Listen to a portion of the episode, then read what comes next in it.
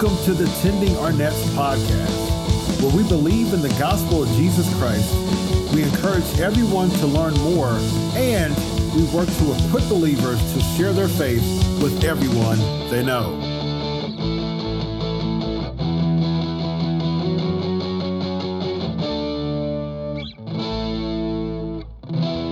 All right, welcome to the Tending Our Nets podcast. My name is Joshua Sherman, and I am your host here. We have been talking about the bad news, the things that are broken in the world and in us that need to be fixed. We've been talking about the good news that God created things to be good. He called mankind very good when He created Adam and Eve. Uh, he created us in His image to represent Him on earth. We've been talking about the fact that even though things got broken because of rebellion against God, that God has not given up on that original design. He's actually going to be bringing things back, essentially to Eden, to the beginning, but bigger and better. Because Eden was just a garden, right? What we're looking forward to is global. Uh, and uh, what we're looking forward to is not just two people working that garden, bringing order uh, in a place of chaos, but uh, actually uh, having a whole family of people uh, that have that are part of God's family that are bringing order out of chaos. This is where God is taking things, and we can see the the tiny places here and there as God is kind of breaking into the world uh, here and now, um, that where this renewal is happening. One of the things I want to talk about today is is putting this kind of into even more of a little bit of a structure. I think it's a really beautiful way to look at the overarching story of the Bible, the narrative, the the story that we are living in. Uh, and this is uh, there's a functional term for it. It's called chiasm, uh, or you can say parallelism. This is this is uh, one of the ways that you actually see poetry being written in Semitic languages like Hebrew. One of the main ways that they actually do things is by rhyming meaning and, and building that into the structure of their poetry. And uh, you can see this in a few different ways. So uh, often, what you'll have is you think of, uh, you know, you can think of it like a sandwich, right? You have your bread, you have your meat, you have your bread, or you might have your bread and then a little mayonnaise, and your meat, and then a little mayonnaise, and then your bread, and you can kind of keep building up that sandwich uh, with different layers. But generally speaking, what you're going to see in structure like this is that the layers that are the first and last layer, the outside, are going to be the same and then you go one layer in and they're going to be the same and one layer in and they're going to be the same right? That's a very simple version of this kind of structure but you actually have another example of this that uh, works a little bit more nuanced where uh, when you, you can look at kind of layers where you know the corresponding layers maybe the second layer in from the outside you have the one the first one actually establishing something and the second one reversing it right? And that's really what we have in uh, the story of the Bible, you see a lot of reversal.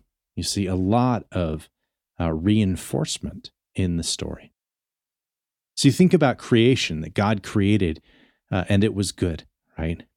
And then you think about the very end of the story and we see a new Eden, new heavens, a new earth, a new Jerusalem, and more than just two people in that new place, right? The whole expanded human family of God. So that, those kind of outer layers, that's the beginning and the end.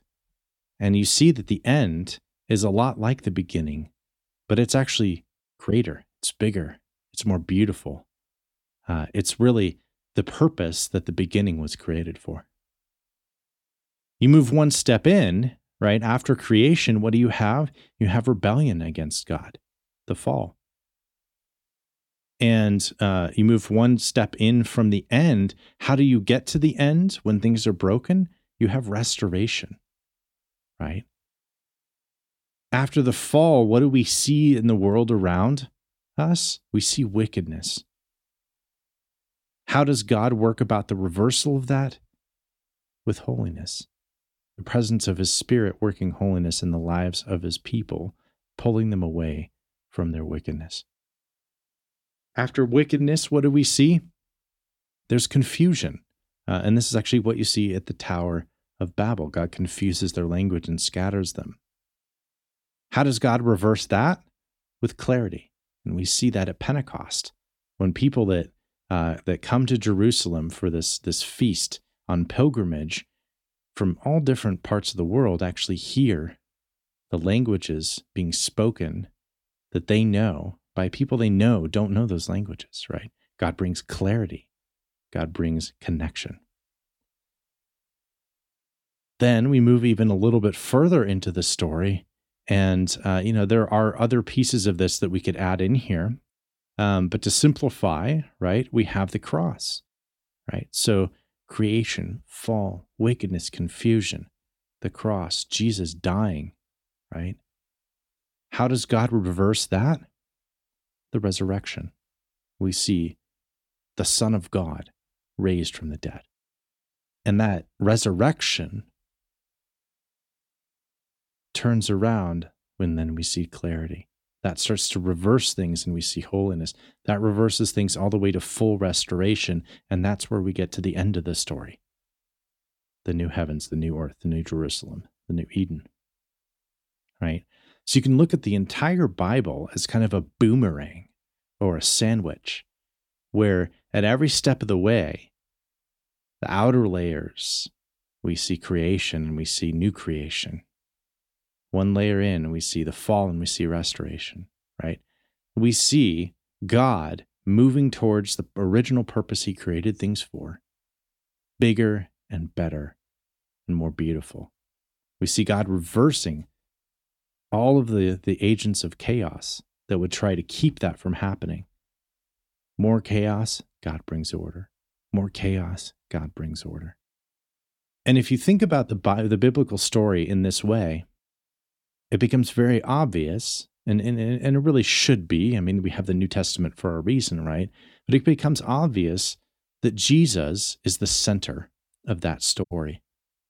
That Jesus is the one who came down from heaven as fully God, became fully human as well, walked in that crazy tension of being through his whole life, went to the cross, paid for our sins, conquered sin and death and the powers of darkness, raised from the dead, and that because of that, we see clarity restored. We see holiness given in the Spirit. We see the restoration of all things. We will see the new Eden, the new heavens, the new earth, the new Jerusalem in the resurrection, right? I think that's a really beautiful way to look at the overarching story of the Bible, the story in which we live, uh, because we are kind of in this, the midst of this already and not yet. We live after the resurrection of Jesus, but before we are resurrected ourselves. We live after God has paid for our sins himself in Jesus in the Son on the cross.